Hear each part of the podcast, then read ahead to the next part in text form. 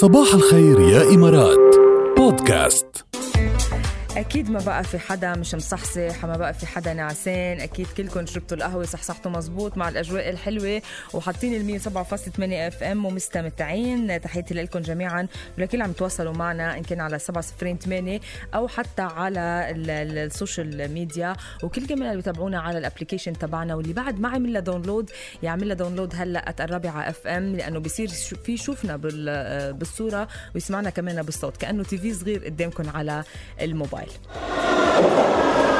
مترو الأخبار.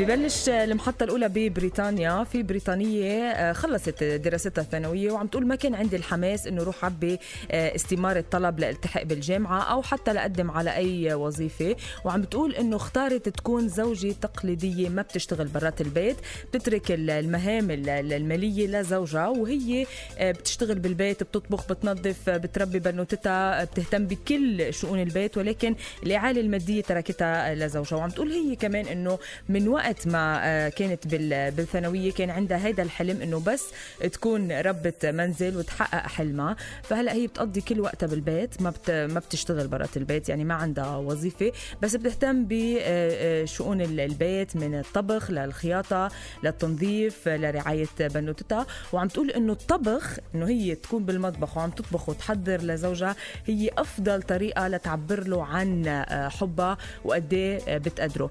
أنا بعتقد إنه هيدي آخر وحدة بعدها هيك على وجه الكرة ال- الأرضية ما بقى في هيك أبدا يعني. فغريبة ال- الخبرية مشان هيك حبيت خبركم إياها إنه بعد في حدا بي آه، بيطبق هيدا الشيء إنه هو بس بده يكون إنه بس سيدة تكون ربة منزل ما بدها تشتغل برات ال- ال- البيت بس بت بتطبخ بتنظف بتغسل بتجلي بت- بتقوم بهيدي المهام وما بتطلع برات بيتها. يعني قديش تقليدية هالزوجة؟ المحطة التالية.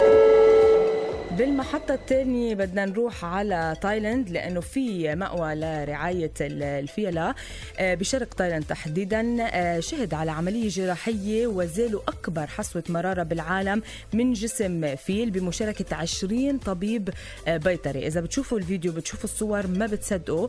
أنثى فيل طبعا كانت عم تعاني من هذا الموضوع عم تعاني من فقدان الشهية ومن بعض العوارض اللي بتصير.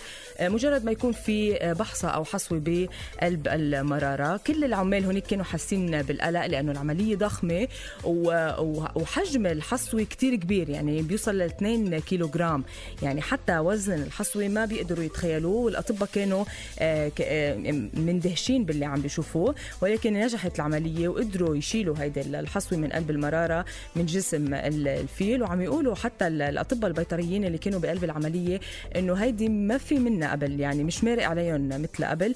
كانوا يلاقوا مثلا عدد كتير كبير من الحصوات الصغيرة ولكن بهالحجم وبهالوزن ما في منها أبدا.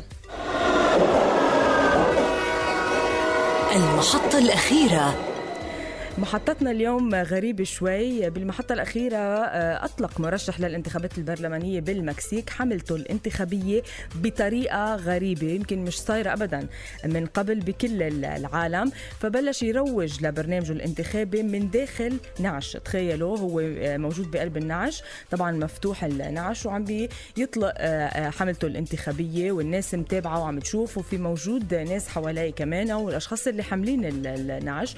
وعم يقول إنه هو قرر يطلق حملته الانتخابية بهيدي الطريقة ليوصل رسالة مفادها إنه الناس بيموتوا بسبب لا مبالاة المسؤولين. فكرمال هيك قرر يعمل هيدي الطريقة الغريبة جدا. بس عن جد شيء غريب كثير لا؟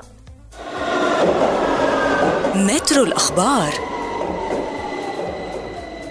حبيبي يا نور العين يا ساكن خيالي.